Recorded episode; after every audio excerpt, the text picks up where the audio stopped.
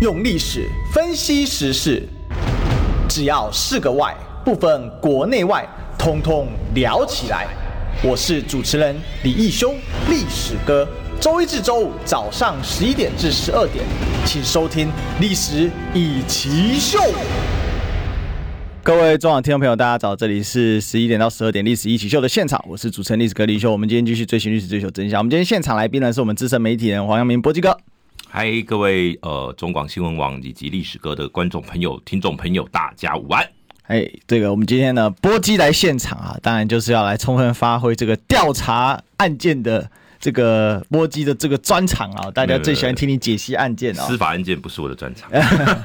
但是呢调查来龙去脉是你的专 场。 没有啦，其实应该这样讲啦，应该说呃，至少国会我跑了十几年，所是以呃，在助理费这一块我是可以讲一些东西的啦。但是呢，你说高红安这个案子，因为你今天就是要讲高红安嘛，对，那高宏安这个案子，我其实从去年哦、其实有去年有在 follow 这个案子，或者说有在听我评论的，我都说他他这件事情他很危险，嗯，嘿，因为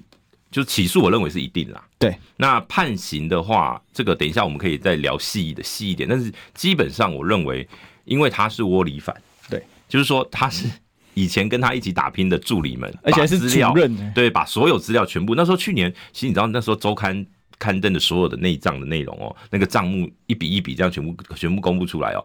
比起诉书还详细啊。对，只是说，只是说连洗头都拿出来了。没有，就表示说这个账目每一笔都有，而且呢，全部被被检方掌握的时候，嗯，那你高鸿安要用什么策略去辩护，为自己辩解？对，好，那现在看起来高鸿安的辩解的的模式是说，虽然我先垫先那个请助理代垫，但是我有归还对。嗯好，那你要举证嘛？那因为检方一定不承认，他会说这是你事后的托词。对，那你当下就是想要用这笔公公积金的钱，嘿，嗯，所以这里面有很多环节啊。其实这个案子非常复杂哦，所以呃，我不认为高鸿安能够轻易脱身，但是他也不是一定贪污就一定定验，对，就是说它里面有一些讨论的空间的。你说的定验是指三审，还是说一审三先审判三决审出来三审？哎嗯，OK OK，嘿一一审，我认为他有罪的几率还蛮高的啦。但是这个很严，问题很严重啊。好，那我们这个今天大家就来聊高红安案了。我想这几天大概就都会是，如果没有其他大事啊，大概高红安案会是大家讨论的一个焦点啊。那我们也知道说，这个新竹市长高虹安，他之前在呃去年选举的时候，因为呃有爆出这样的一个，呃尤其是他助理啦，好把这些资料给了出来哈。那当时第一开第一枪的其实是林根仁啊，嗯，那我们也知道那时候林根仁给了很详细的资料，只是后来因为一些政治上的考量，或者是有人去劝说了啊，就据说啦，国民党中央有去劝说了啊，那最后呢没有把这案件给打到底啊。不过这个选举结果是以高虹安当选作为这个终结嘛。那当然大家也很期待，就是小智的大密宝啊，嗯林志坚的这个像包括球场的弊案等等的，能够得到揭发。那目前看起来，高虹安是确实有把这些相关的卷证啊，也也移交给这个监察院啊，那也都做完整理了哈、哦那到底结果小智会怎么样哈，是大家期待的。可是没有想到呢，小智还没有处理完啊。高虹安自己先呃被起诉了。首先，我们第一个来请教一下波杰，就是说这个起诉的原因是不是可以分析一下？到底是关键起诉原因？因为我们有看到黄珊珊有贴嘛，他有分析说，他希望是以诈欺罪，而不是以这个贪污呃治罪条例哦来处理哦。那这个差异在哪里呢？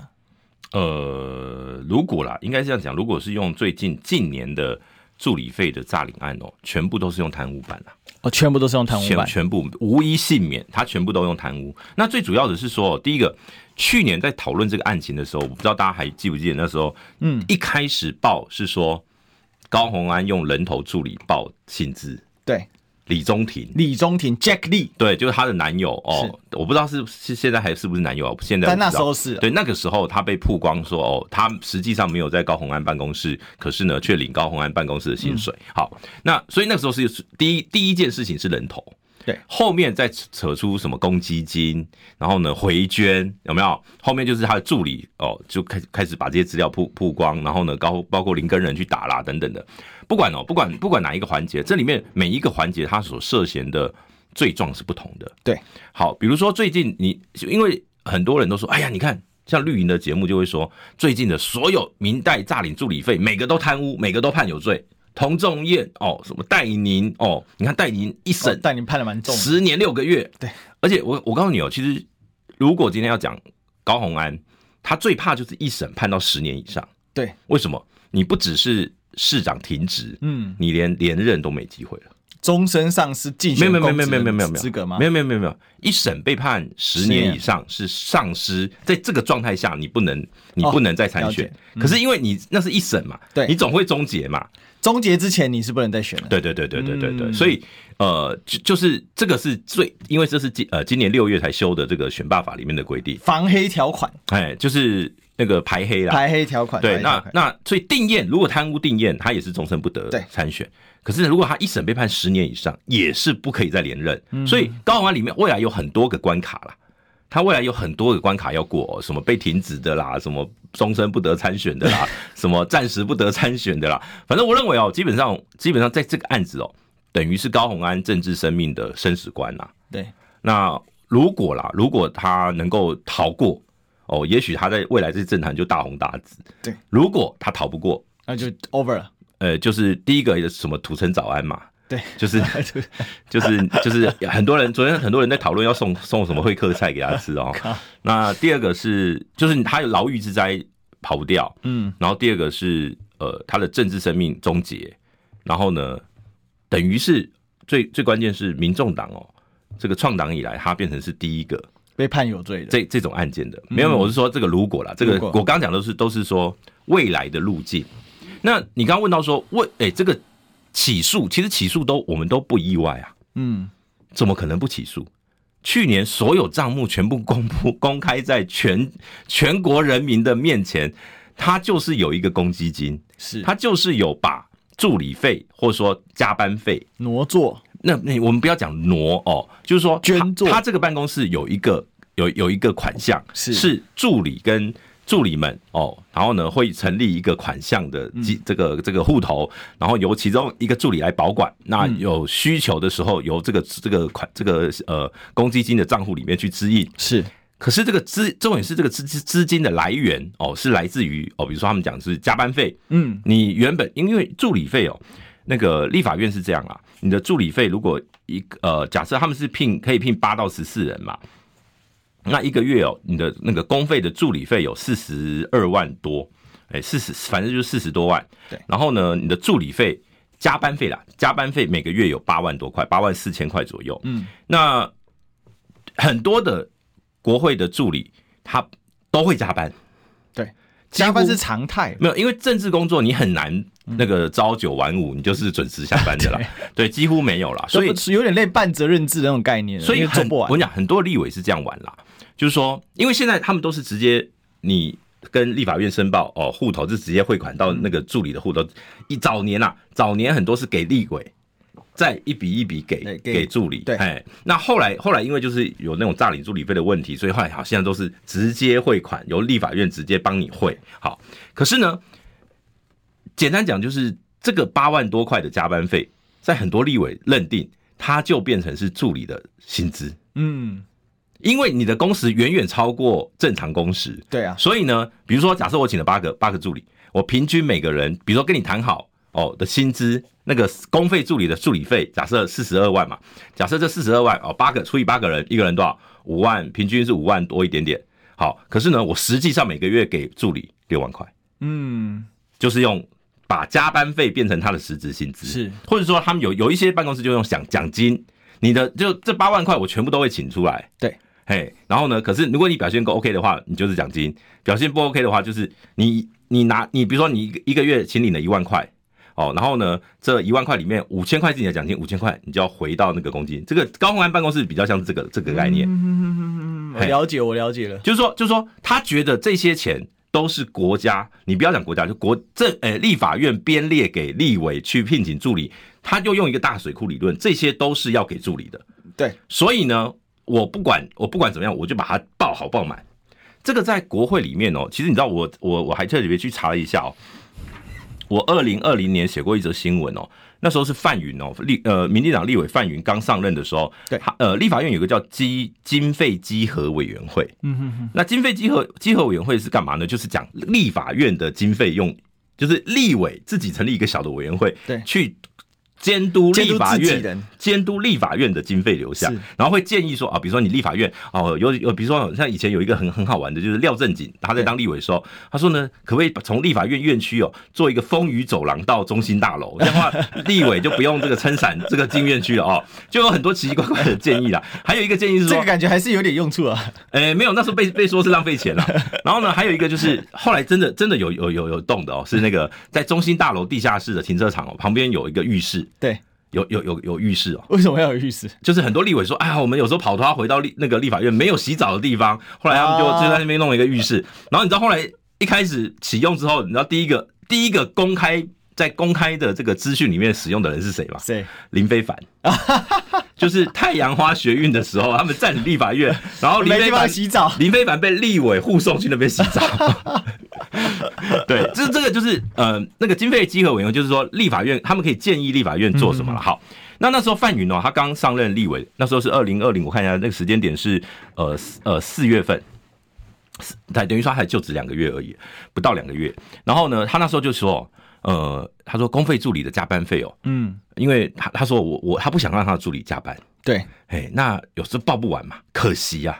然后呢，他说可不可以哦，就是比照大学的研究计划、哦，他们那种研究经费哦，如果你用不完哦，我可以转到其他用途，就转科目了。那个就叫留用。对，其实这这次那个高鸿安的那个起诉的新闻里面，就是用“留用”嗯这个词汇，是、这个这个词哦，你要记得用“留用”。好，那他就说呢，如因为他说助理加班费哦，这个这个假设一个人平均假设他他聘了八个助理哦，对一个有一万块的额度一个月啦，那个一个月有一万块额度，他说呢，但是我我我是一个良心老老那个老板呐、啊我不会让我的助理一个月加班到。有一万块的加班费这么多啊，所以呢，我会让他们这个我可不可以？可是我不我不把他请出来，那就变成你立法院就收回去啦。对啊，那可惜嘛，我所以办公室有用到啊。对对，所以他就讲说，那可不可以呢？就是呃，如果没有请到的，嗯，可以把它转成其他用途哦，比如说我们办员工训练的时候，可以让跟立法院来报资，对好、这个就叫留用。那结果那个时候立法院的人事处哦就说，他说呢，目前是那个时候就二零二零年，其实高鸿安那个时候也是一样的状况哦，对，就是每个月是八万四千八百七十二。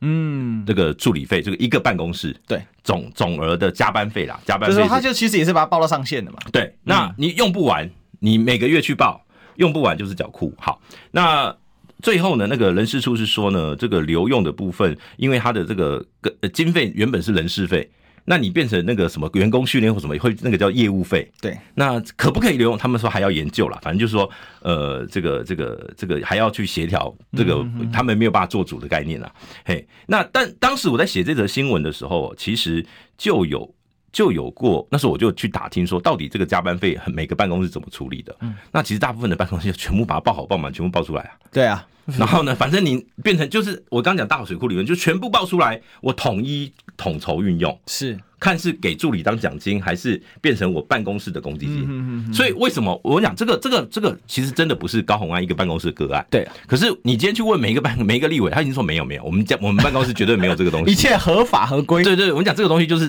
台面下可以的做，台面上不能说。哎、但是我就我的了解，立法院非常多办公室都在做这种事情，甚至哦，以前还有很很夸张的啦，比如说立法院，你知道，呃，立委中南部的立委，新竹以南的立委，对每个人有两间的那个会馆，哦，哎，每人有两间的配会配给你会馆两间房间，嗯嗯嗯，然后呢，通常是给你或你的配偶啊，什么亲人，就是这样对使用嘛。然后呢，以前有过这个，就是比如说他从这个南部的立委，他在北部有两间房间，他他平他每天都搭高铁回去嘛，对啊所以用不到嘛，他就变成是给助理当他的员工宿舍。嗯嗯嗯，然后呢，他就说我给你两万，比如说那时候假设基本薪资是两万二好了，对他说我给你两万五，但是我包吃 包你住宿，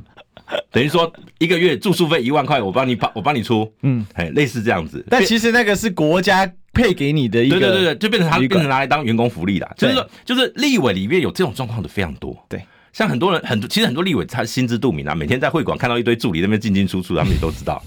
哎，这个以嗯前都都有媒体报道过，所以立委因为有你你要知道立法院的样态太多了，因为一百一十三个立委嘛，对，虽然现在没有满额，但是就一百一十多个立委，每个立委的办公室就是一家公司的概念。是。他他他都有自己经营的模式跟他的对对运作对对范畴。那我我突然想到那个会馆最有名，不住然后住外面的，不就是王八千吗？他花八千块去外面租房间，对他有配会馆， 对啊，但他会馆不住，他跑去跟阎罗方合租，嗯这那就是这是个样态，嗯，温馨。温 馨黏黏的。 好啦，但但我我我我我主要是要讲说，就是立在国会的生态里面，把加班费全部报出来，确实是很常见的状态。对，但是像高红安那样哦，就是所有账目一清二楚，全部留下来，然后呢被助理自己把它全部揭露，然后呢提供给检调当证据的这个手贱啊呐、这个确实是过去，我我去查了一下，过去应该很几乎是没有发生过这种助理全部把东西缴出去，而且不是一个，他们是好几个，包括主任。呃，其实我我我觉得很简单。第一个就是去年这个在搜索，你记得那时候选前的时候，就第一波调那个调查局去约谈啊什么的，那时候其实就是等于减掉就开始做。我如果今天这个这个叫办案的策略的话，就是分我分化嘛，对我就跟你的助理说，我跟你讲，听我的，最后就是高红安有事，你们只要认高红安有事，你没事。你都还起诉，对，所以你看昨天那个起诉书里，那个那个新闻稿里面哦，哇，那个 A 助理，我们就不讲名字，因为你每一个我都蛮熟的哦、嗯 就是哦，比如说 A 助理哦，他是主动提供相关资料哦，所以呢，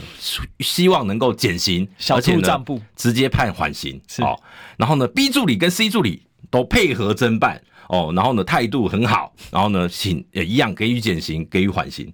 这个检然后方李宗廷也缓刑，没有没有没有，李宗廷是不起诉，对，李宗廷是哦因为李宗廷是不起诉的他没有人头的问题。那只有那个五个起诉的人里面，只有高洪安跟另外一个就是龚卫文，对，就是另外一个水母啦。那他就说这两个人你们不认罪，所以呢我们就没有我检方我就不帮你求刑。然后高洪安我还用这个说你这个什么呃呃明明存款有一千多万哦，然后怎么样还要贪这些贪图小利哦，是我还要要求法官要具体来宣告褫夺公权。其实其实现在的法重判现在的法令有没有我们讲了这种助理费的的诈领的案子哦，如果判判刑的话，都有配褫夺公权。嗯，所以检那个检察官再多去讲这一段，就是那个就叫做政治的用语词，是 嘿，因为没有检察官可以具体建议法官去褫夺公权的啦。因为这个法条本来就有配啊，你没有，你可以具体求刑，对，但是要不要褫夺公权，本来就是法官的两那个那个权利。但是要不要写进去就看你检察官打什么心态了。哎、你注意哦，他没有要那个他的那个那个量刑标准，他不是用那个什么求求求处最重之刑哦，嗯，没有哦，因为他也知道这个四十六万没有四十六万求处最终之刑太荒谬了吧，对 对对对，所以他就只能用那个褫夺公权这一块去加重说，哦，好像他在政治上面的那种罪责很嗯重。可是实际上，我们现在的法令就是，你只要一审判十年以上，然后呢贪污定谳，就一定你就等于终身褫夺公终身权。再见了，那个当然，未来我认为这个这个选罢法修法的几率还蛮高的啦。这不合宪啊。啊，没关系，但是等到有人被试用，然后去试线的时候，就会出事。我看第一个试用不是高啊洪安，第一个试用现在是阿丢陈志忠，呃，屏东有一个阿丢叫苏 正清，呃， 对，哎，两个阿丢都中枪了，嘿嘿但是陈志忠不用去试线啊。对，哎，等他下次要不要选连任的时候再说就好了。 也哎，是不啦急啦，嘿，好，那但事实上，现在的问题是大家会理解，就是刚才波基把我们把整个流程解释的也很详细、很清楚。那波基就你来看哦，现在这个叫做合理起诉、政治迫害，你觉得是哪一种啊呢？嗯，应该说，我我我觉得没有到政治迫害那个程度，因没有为到政治迫因害为去年这个案子发生的时候，所有我们的同业我们都认为就是会起诉啊，其实那时候我好像也跟你讨论过，我们也是觉得就是不是这个案子起诉完全不意外，对，只是时机点的问题。理论上，你知道去年大家在讨论的时候，如果大家还记得的话，去年大家都说十一月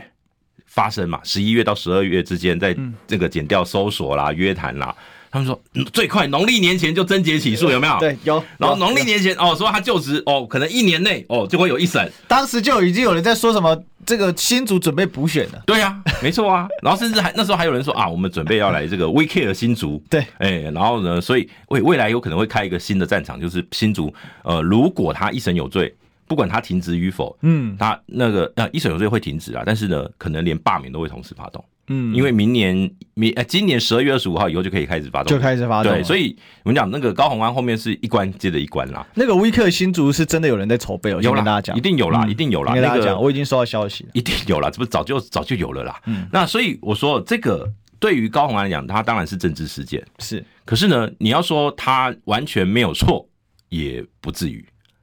就是我前面都讲了嘛，他就是有人讲那个叫做不能说的秘密，你被掀开来的时候，你就要对接受一定程度的检验。对那我们就回到说，哦，那他起诉完之后，他可以怎么打？因为现在检方是要用贪污来办他，是，好，呃，我我我们刚刚提到，所有最近所有的这个，尤其是议员、地方民代的助理费的诈领，对，几乎样态都一样，叫做人头诈领。对，什么叫人头诈领？就是比如说他实际上没有在办公室，嗯，但是呢，他去跟这个议会把他的这个薪资领出来，然后呢，把钱交给议员，然后呢，由议员来去处理。然后他人头可能每个月可能三五千的这种这种人头 bonus 费但他实际上没有工作。是的好，这种人头诈领全部都中。嗯，只要你今天被查到有这个状样态的，有这种亲人的啦，有朋友的啦，还有那种什么什么植物人的都有嗯哈，各种各式各样。可是呢，这这种这种样态判贪污呃判定验判罪判有罪的比率最高，嗯，就是人头诈领毫无疑义，就是这样了。这个已经形形成这几年，就是一基本上就是非常公式的。你只对要你只要是人头诈领，就是说没有实质工作了。但因为刚好我们有提到说李宗廷在这件事情里面，他本来第一时间被人家说是人头诈领，因为他不在办公室。对。可是后来有人就去解释说，他可以远程办公啊，他可以有很多，他只要有实质上工作，不管有没有进办公室，因为他没有限地，没有任没有何的你这个你规范你。你，所以我刚刚就说嘛，一开始高鸿安花了很多时间在解释李宗廷李是宗廷他的的事情助理。是有实际的工作，对有没有？他在告诉说啊，这个还贴了一堆的什么带对话，说他们有工 有实际工作的证明。所以现在当李宗廷不起诉，对高鸿安是第一个好消息。至少保了一部分没有，就是说人头的部分，过了。所谓的直接诈领助理薪资，对这个样态，目前在李宗廷这个这个部分不起诉，也就表嗯示这个部分跟现阶段大部分的明代诈领助理费的样态不同不。一样，嗯，好不一样，这是第一个。就所以说，我说高鸿安他在未来打的这个官司的策略，所以他现在昨昨天他主要回应的是说，我用的这个公积金公积金里面的钱，检方认定我是私用，对但我要强调，我都是用在立法委员问政相关的事情，就是说他要把它认定为公用。即便你说是什么头痛药什么我个人的物品，他会他要强调，高鸿要强调他是有归垫，就是说那个是带垫，我会归还，但检方不采信嘛，对，检方会说这是你事后才这样说嘛。好，不管怎么样，这个就要到法院里面去攻防。所以后面的攻防的这个这个重点就在于，第一个公积金的款项到底是公用还是私用？对，好，第二个，我跟你讲，很多人去现在网络上很多人讨论那个无尘点的案例啦。啊对，确实哦，立委的助理费诈领哦，目前没有任何一个立委没过去有被办的，没有一个被判刑定验。哦立委的部分从来没有。哦，所以高黄可能会是第一件呃，他就是高鸿安的样态，很有可能变成未来立委相关案件的一个的指范例标。嗯指标为什么过去其实有一些怪怪案例啊？比如说李庆华，对，李庆华其实应该是第一例，因为他是连这个助理都认了哈。可是呢他因为他绕 跑了，这个案子没有没有结束，没有进度啊， 他他他他就离开这个这个他这个逃逃离台 湾了，对对，他不在， 他不知道他现在不知道跑到哪里去那了，是所以这美国个案人啊嗯子这个案子没有进度，他起诉完之后就没有进度了。对，好，那呃之前还有一个叫关卧暖，嗯，关沃南关卧暖他是侨选立委，哦，这个比较没有名嘿，气，他是很久以前的，那他一样也也是这种大领助理费，他也被起诉，可是后来没有判呢、为什么没办不知道、后来就没了、不了了这官之这官司就没了、没有下文，对，就没了。就查不到新闻但。也有可能是因为他是侨选，所以他就回国都离开了，就离开国境之后也没有到你，可能一呃，未样态到一样庭无法判决。那以前还有谁？还有什么王雪峰？哦，王雪峰有听过，哎，王雪峰呃也曾经卷入，他是不起诉。嗯，然后呢，陈莹，陈颖哎，现在那个原住民立委，是她是被指控说用她老公的名义去诈领，对，哎，可是反正最后都认定没有这个状况，所以也不起诉。哦，那吴成典是直接进入法院，他是起诉完进法院，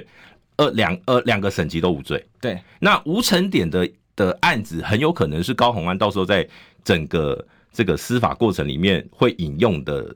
这所谓的实体的案源于例。案例啦。嘿嗯嗯，因为里面有一些是立法院的回函给这个法院说，我们怎么去认定助理薪资怎么去请领这样的一个样态啦。所以，除非除非到时候法院假设他又发函给立法院，而立法院推翻了吴成典的说法，嗯，就是给就是当初立法院给吴成典的那个函，那个那个案子的函对跟这一次的函可能如果不一样的话，因为院长换人了。啊对，，所以高鸿安到时候可能就会有事。现在院长以前吴成典那个时候院长是王金平，呃，好， 对，所以所以我说哦这个呃后后面啊，法院攻防的部分，那你也可以看一下黄珊珊的脸书嘛。那今天《镜周刊》有有有相关报道，就是说黄珊珊的意思是说，在公务员诈领助理，哎、诈领加班费都不会用贪污来办，都是用诈欺哦。可是呢，可是现在现在的见解就在说，因为这种案案例在实际上立法院加班费诈这个这个福那个叫做什么福报。福报。福报就是就是你实就际我没加班那么多，但我一定要把加班费请你完对这对件对事对情。对这件事情到底要用什么罪嫌来办？嗯，而且没有起点，没有你进到一个公积金，你怎么用那是两回事哦。对，所以对助理的部分就是那个伪造文书的机会比较大啦，就是因为他是用我我实际上我没有实际上我没加班到嘛，对或者是怎样，但是我不对，管怎但样，是我去报了嘛，是我让立法院登载不实嘛，对那个叫使公务员致使公务务员登载不实对，罪。所以那这个嗯是因为他们这些国会助理不是公务员。对，好，这个这个法律的虽然他们是公费助理，对，所以他们这个法令的适用可能是在这个部分。那当高鸿安变成是教唆者，对就是说我是指挥他们这样做的时候，好，他就叫做就是就是正犯嘛，哎，他是共同正犯。所以现在其实有一个真各各位听众朋友、各位观众，我们现在听到波基讲故事讲到这里哈，我其实争点已经非常清楚，就一个就是那到底助理是不是自愿的这个。这个问题就会浮上来。那可是有个东目西前，我们不自愿不行，因为广告到了， 我们进广告。想健康怎么这么难？想要健康一点都不难哦！现在就打开 YouTube 搜寻“爱健康”，看到红色的“爱健康”就是我们的频道哦。马上按下订阅，并且打开小铃铛，就能医疗保健资讯一把抓。想要健康生活，真的一点都不难，还等什么呢？爱健康的你，现在就打开 YouTube 订阅“爱健康”。用历史分析国内外，只要是个“外”，统统聊起来。我是主持人李一修，历史哥，请收听《历史以奇秀》。咖啡什么？欢迎回来，这里是《历史一起秀》的现场，我是主持人历史哥李修。我们继续追寻历史，追求真相。我们今天现场大来宾呢是我们的资深媒体人黄阳明波基哥。嗨，大家午安。好，我们刚才其实谈到一些关键点哦，就是到底这个就就刚才提到是说，这一些助理啊，他是福报加班费哦，这个是立院的惯例啦。那可是问题就在于说，这这我们不要讲惯例，我们讲不能说的秘密。不能说的秘密了哈。但因为波基哥跑了立院跑了十几年嘛，所以呢，看尽了立院的样态啊。我我前面之所以要讲那一段，就是说这个、这件这个这一笔钱，这个加班费，在每个办公室有不同的做法。是好，那立法院基本上他就他不会审核啊，他不会实际说，哎呀，你要给我看你的打卡记录，不会哦。立法院的人数基本上就是那个就是一张表格，你这个月加班时数多少，要汇到哪个户头，你就帮你汇了。而且很多立很多立院办公室不见有打卡、啊，对啊，很多个我我去过拜访好多地方，他们根本没看过打卡钟，呃，有有一 些有些有嗯啦有，些办公室是有的，对啊了，但很多是没有，就是甚至连签到本都没有。高鸿安的好 像有，没有， 红海 style 吗？不过那个大水库理论我很理解了，因为我以前做研究所助理的时候，也就是做那个大家知道那一年哦，那个时候是马英九执政的时候，直接爆发过。我相信波基哥知道，很多老师落马，但是最后用大水库理论解套了。好对就是讲白了，就是转用科目，我们里面叫转用啦，你刚才叫留用嘛，我们叫转用啊，就是说，其实有很多很多的这一种啊、这个好经费跟实质研究目的是不符的，因为这个上面编下来的根本就没办法来研究，研究要的是这个，但怎么请请不过。没有。我跟你讲，我或者跟你讲，那个是因为研究经费哦，是，对比如说给该是人事费就是人事对费，该是业务费就是业务费，那个在会计科目上不同，你就不对能你就不能能留不能互用。用哎，好，重点来了，在无成点的案子里面哦，嗯它里面一个其中一个认定无成点无罪的。的样态就是我刚刚讲，立法院发那个函，嗯说我们基本上这个薪资就是由立委自己去处理，他要怎么给约给助理怎么使用，是立委跟助理之间的私人契约，立法院不会过问。然后呢，在立法院的预算书里面哦，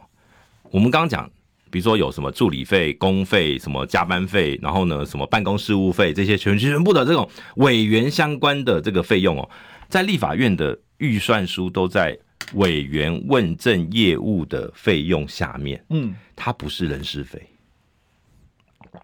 哦，它不属于人事费。它是属于业务费。哎呀，呃，没有，但是给委员的税费、公费是人事费，对，嘿，所以就是它它里面有一些不同的认不定，同认定比如说给公费助理的哦，也是也是人事费，哎，但是呢，有一些这个什么，它下它同一个同一个科目的下面还有国会交流，嗯哼还有委员会馆哦，就是它里面会有不同的这个这个这个、这个、科目科呃同一个那个叫预算科目下面的不同的用途，对，嘿，所以子项目不同、啊。对对对，所以你说能不能那个有用？这个在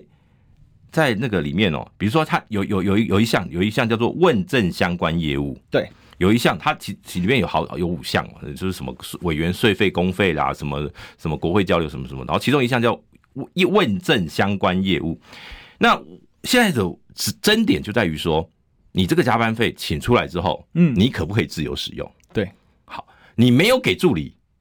你如果如果高鸿安哦，只要今天法院认定你没有给助理使用，你用在自己身上，嗯，我认为高鸿安危险度就很高。只要今天法院认定是这个，就是检方现在讲的这个样态哦，那高鸿安一审有罪的几率就非常高。因为现在就比如说什么洗头费啊，对，然后可是双眼皮贴啊，吴成典的那个，个案子是这样，因为那个后来他那个助理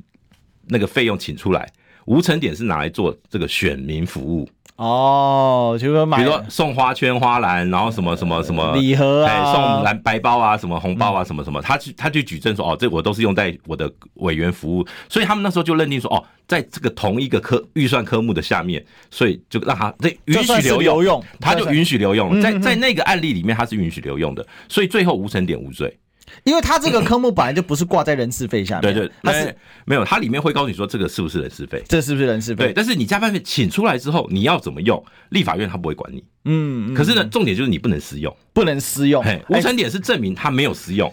所以现在关键，大家各位各位听众朋友，大家听懂所以过去他式吧？一环扣一环嘛。啊对如果今天高鸿安有私用，是比如说那个什么什么双眼皮贴啦，什么什么卫生棉啦，什么就是你一看就知道这个是你委员个人物品、对，个人用品、化妆品啊等等的。如果今天这个东西你没有办法证明你有事后规定。然后呢，检方就就说啊，你这个就是花了花了这个呃这个公积金里面的钱，用在你委员个人的用途，对，然后法院不管今天多少钱哦，四十六万也好，四百六也也罢， 今天只要有一毛钱私用对私用，在法院的处理上面，法院只要认定你有私用，高鸿安的危险就很高。所以现在有两个点嘛，一个就是这个到底是不是乐意捐？那我们嗯刚才讲到，这个很难证明。，好，没有那乐乐不乐意这件事情哦，呃，这个当然事后再讲，全部都会态度都会是不一样。很难做。可是呢，李宗廷注意哦，昨天有一个有一则独家新闻自由说，时报的， 对他说李宗廷变成是什么高鸿安犯罪铁证 有没有？对的，我还把它转贴到我脸书对，所上以，他因为不他不愿意捐嘛，是好，可是这就证明了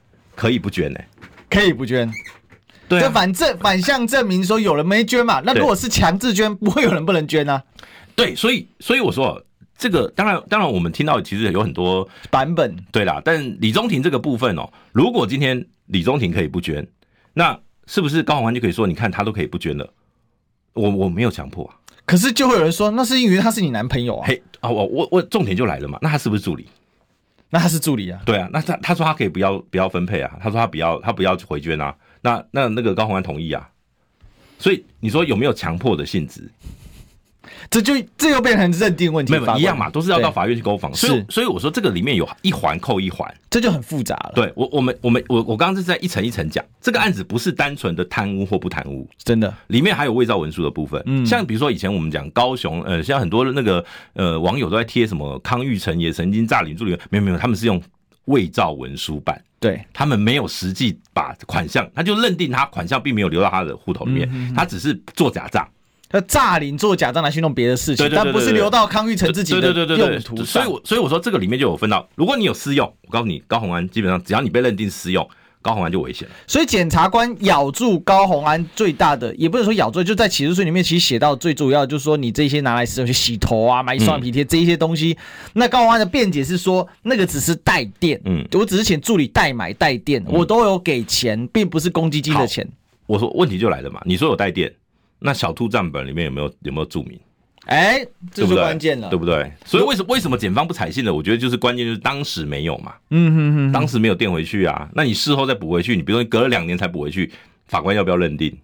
其实我有个疑问哎、就是波姐，正常来讲，除了公积金之外，应该会有个零用金制度吧？呃，正常办公室都会建立一个零用我金告诉制你，度。其实那个公积就是零用金制度，哦，他们等于把那个公积金视为零用金，对啊是吧啦但零用金制度很容易跟委员私用混在一起啊。哎，这个我跟你讲，这个每个办公室有每个办公室做法，但是高红安笨就是笨在什么地方呢？对，你每一笔都留下记录啊，那就那就那就很逃不掉了。不是因为你的内账，就是说那个每非一得要整个被交出去你了吧连那个单据核销，你全部都有，你还要 签名哦，然后就表示你都知情嘛。对，好，然后呢，助理当助理把这一整个账本账本丢给司法检调的时候，我跟你讲，这个我一直都说高洪安的问题是出在这个地方，是啦，是啦这个就是他很难逃脱，因为当今天是助理在指控你的时候，嗯，你要怎么逃？而且我想到一个关键哦，他这样的做法在私人公司那是没什么问题的，当然大公司可能也有一些规范。，好，所以里面又又有一个，我跟你讲，这里面很多那个司法见解的环节，，对对对，到底立法院的助理费是不是公费？哎，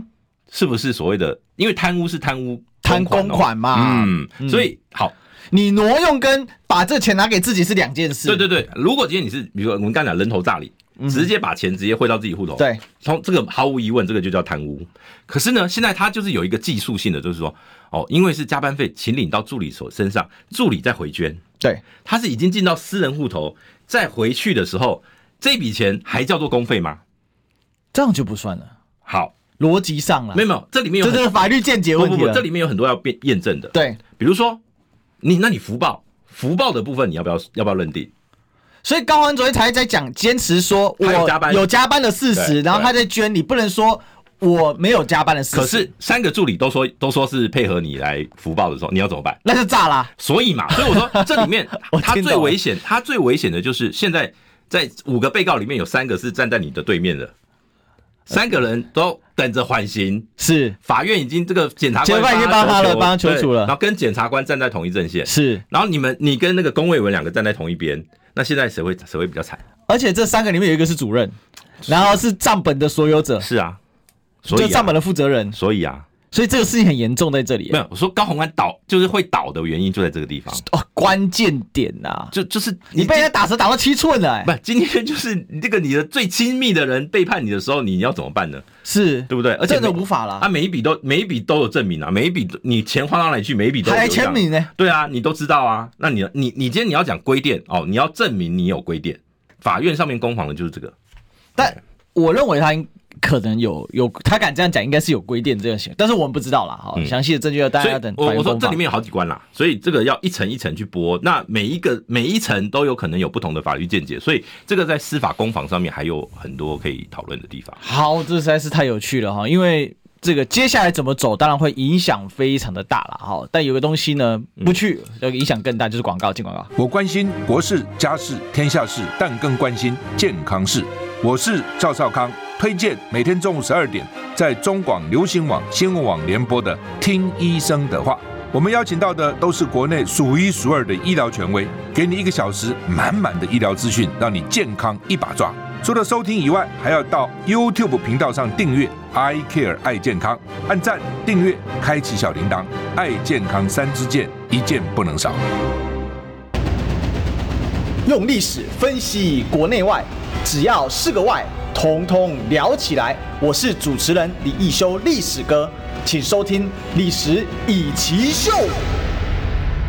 欢迎回来，这里是《历史一起秀》的现场，我是主持人历史和李修，我们继续追寻历史，追求真相啊、那我们上一趴，我们基本上把高宏安的这个整个案件理得非常非常的清楚了啊、那基本上现在这几个关卡，第一个哦嗯就是说助理的这个加班费的请领，好、他是不是真真实的请领，还是？配合你演出。好，那如果是配合你演出，那那个钱算不算捐出来？嗯好，如果真实请领，然后我再捐出来，那可能是私用。我我觉得高宏安的案子哦，就是提供给未来有有志哦，要比如说那嗯要做个。立委的人对对对，比如说最近那个各政党都在都在这个挑不分区嘛，是给你给各位一个警惕，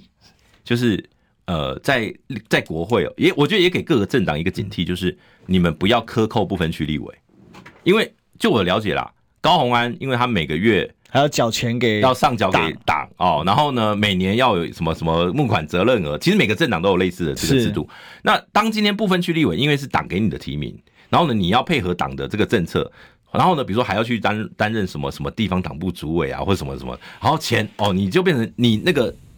国会的这个助理也好，或者说这整个他把它当成一个大水库的话，他还要去分流到其他的小志 红吃。哦，所以呢，他就要开始每一笔每一笔都要算得很精，很精啊就是这样玩出来的。是的所以这个我觉得这个给所呃有在政坛的所有人一个警惕，就是第一个要善待你的好朋友，对善待你的助理。当你的助理回过来咬你的时你候，的助理一定要是忠心一 点，你至少不要让他不开心。对，其实这这蛮重要的，因为因为这个是司法案件哦，在最后的司法的一个法院上的攻防哦，那个就是我们没有办法去帮，真的没有办法，我们没有办法去研判说到底会不会有罪啦。但是以现阶段检方的这个办案的模式，我认为高鸿安非常风危险险系数很高，极高，有罪的几率极高一。审定罪的机会很高。我我也其实其实听完波基分析哦，就是我们去年其实讨论过一部嗯分，但是今年呢，这一次因为有这个判决书嘛，然后再加上相关细节就更清楚了。那目前尤其是检察官判案的好逻辑啦，不过，嗯嗯，其实前面讲我们都还是针对案情在讲。是好，昨天有一个就是案外案了，花絮，就是那个 Z 九，哦，吴达伟哎，好，注意喽，永林基金会每个月给历久网络媒体公司十大阪万元扣协助高鸿安问政。是，好，他我跟你讲，他那个，因为他那个只是顺带一提，他跟案情无关。只要他有查到这一笔金流这样子，呃，这个不管是有人检举还是怎么样，这个我认为这是有人检举的啦。嗯那呃，吴达伟去年也有被约谈，那个 Z 九他们当当时他都是约被约谈，他对也曾经在高鸿安办公室对担任。可是你注意哦，他这次没有被起诉哦。跟他甚至吴达伟是在这与个本案无关。 对，在这个案子里面他没有违法的事情。嗯好，那为什么这个检北检要把这一段写出来？这有点政治的味道。我问你哦，永林基金会每个月给十万给一家民间公司，说他这是检方说他这个是在协助高鸿安问政，对，可是你要怎么证明？如何证有明？有没有里面有没有市政？而且更扯的事情是，这个 Z 九的公司跟 Z 九本人这有没有在高欢那里做，这是又是两件事啊。对，好，所以后面哦，嗯，昨天第一则写这个新闻的哦，是说是疑似杨网军，对好，就把它变成风向是高鸿安杨网军嘛，对，所以我说这个这个部分检检方刻意写出来是有它的用意对的，这个是有它的用意的。十万块养网军，这个是笑死人啦、 最近十万块养个屁，最近新闻上的网军的行情已经到八百万了，而且而且那个八百万可能只有一个月或两个月而已，对不据对？据说九月前就用尽了。对，所所所以我说这个嗯，十万块就要把它带到养网军， 十万块，以我理解啦，就是社群全包差不多的价格啦，呃而且人家还是算傻避暑给你，就会好有可能， 对但是呢，因为其实这里面会有一个东西，我相信高鸿安很快也会被检举，就是你要知道，不分区立委不能收受政治现金，哦，不分区立委不能收受政治现金，而且呢，一般区域立委也要在选举。你要参选的时候选期间才可以收受政治现金，是是所以呢，高鸿安这一笔，如果今天检方这样写，一定会有人去监察院检举说高鸿安没有收，哎、违法收受这这个永林基金会政治现金。对，可是呢，因为这笔钱又是给一个民间公司，你要怎么证明是高鸿安？你懂了吧？这里面有很多的 mega，所以但是我认为高鸿安在这一块还是会被检举。所以。这一块哈，首先第一个就跟本案已无关，但是他已经延伸出没案有外他了，写出来用意是什么嘛？引起大家的讨论嘛。而且北检的意思说有人在养你啦。是啦，是啦，那你还贪这个，然后呢，这是不是顺便也就打谁？顺便打锅啊。对啊，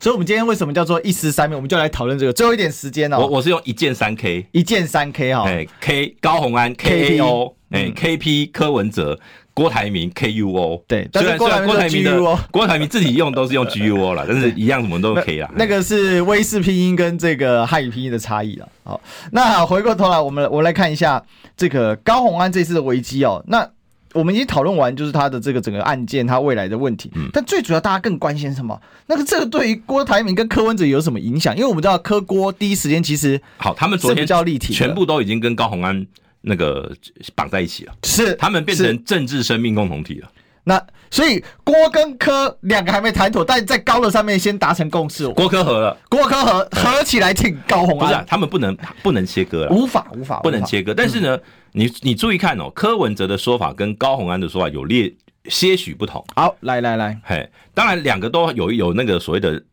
指控北检是政治追杀的意味啦，两个是都有。可是呢，你注意，因为黄珊珊的，我觉得黄珊珊毕竟昨天是坐在柯文哲旁边的，嗯，那柯文哲主要是强调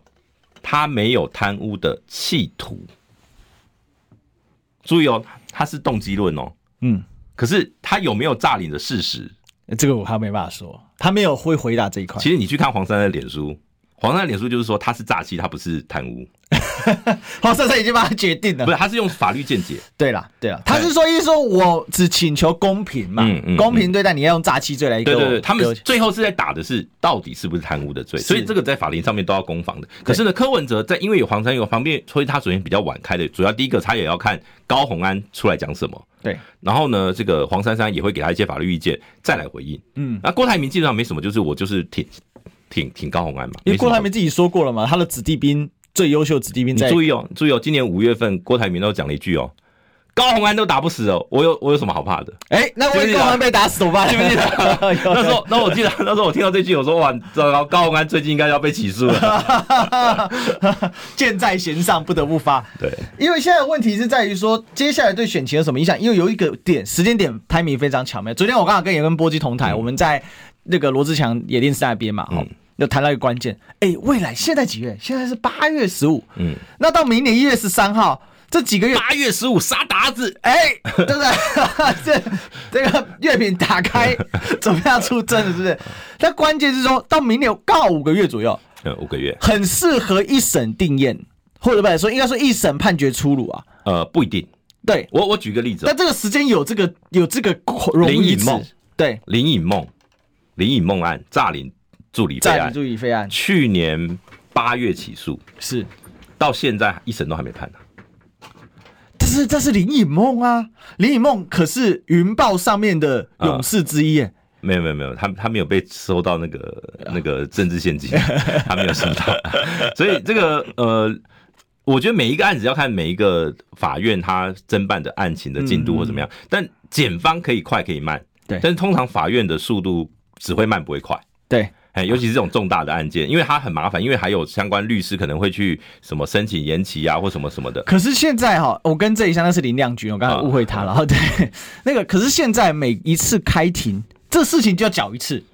呃，你你你知道那个林以梦案啊，去年八月起诉之后，今年三月才第一次开庭。是，但是会不会这个有提前开庭的压力？呃，我们就等着看嘛，因为你知道拿到起诉书，然后律师还要去阅卷干嘛的，其实通常是那个准备庭就要等很久了啦。嗯所以真的要进入到实质的这个这个侦查庭，或者说哎、那个不叫啥，就是说辩论庭啦，是那个还要一段时间啦，所以还早还早，都不用急。我我认为一呃一月十三号以前一审出来的几率极低， ，G D，但但是是开个几个庭是但可以是的。如果开庭是一是应该是有可能，但是如果一审结果会在一月十三号以前发生的话，那就一定有政治因素。哦，一所以波基已经断定的非常清楚。如果说明年一月选举前，那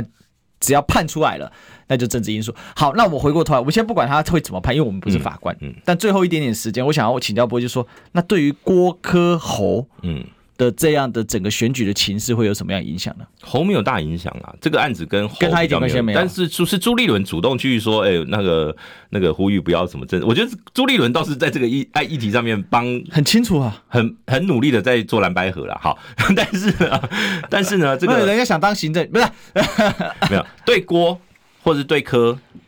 好或不好，现在都很难断定。 嗯哼哼，因为第一个对科的支持者最近一定会群情激愤嘛，对，他一定觉得说，你看果然政治追杀又来了。哎，不要忘记哦，去年选举的最后段，高虹安全部都在应应这个议题，是可是最后他赢了。对所以在政治效应上跟司法的效应是两回事。嗯哼哼，他司法有罪不代表他政治有罪。对，哎，可是呢，即便他不能参选，但是呢，他的这个就是支持者的怨会投射到去拉更多的票，让柯文哲当选，还是怎么样？嗯，那现在他们还会有一个动力，就是因为一审有罪的话，到时候先是副市长代理嘛代，理嘛，那如果判决定谳是行政院指派代理，对，如果在他任期内把他解职，那你觉得到时候如果没有政党轮替，谁会去做这个代理市长？如一定是民进沈党，惠宏啊，不就是一定是民进党派嘛？对，那就绝对不会是现在你们这个民众党能够掌握了嘛？对，所以我觉得对科的支持者会更强化他们挺科的意愿。嗯，那这个可是会不会变内说话？那至于郭跟柯，我认为会反而因为这个议题，他们比较有讨论的空间，合作。嗯， OK，好，我们今天时间差不多了，我们今天谢谢波基。，好，谢谢大家，好，我们就明天见喽，拜拜，拜拜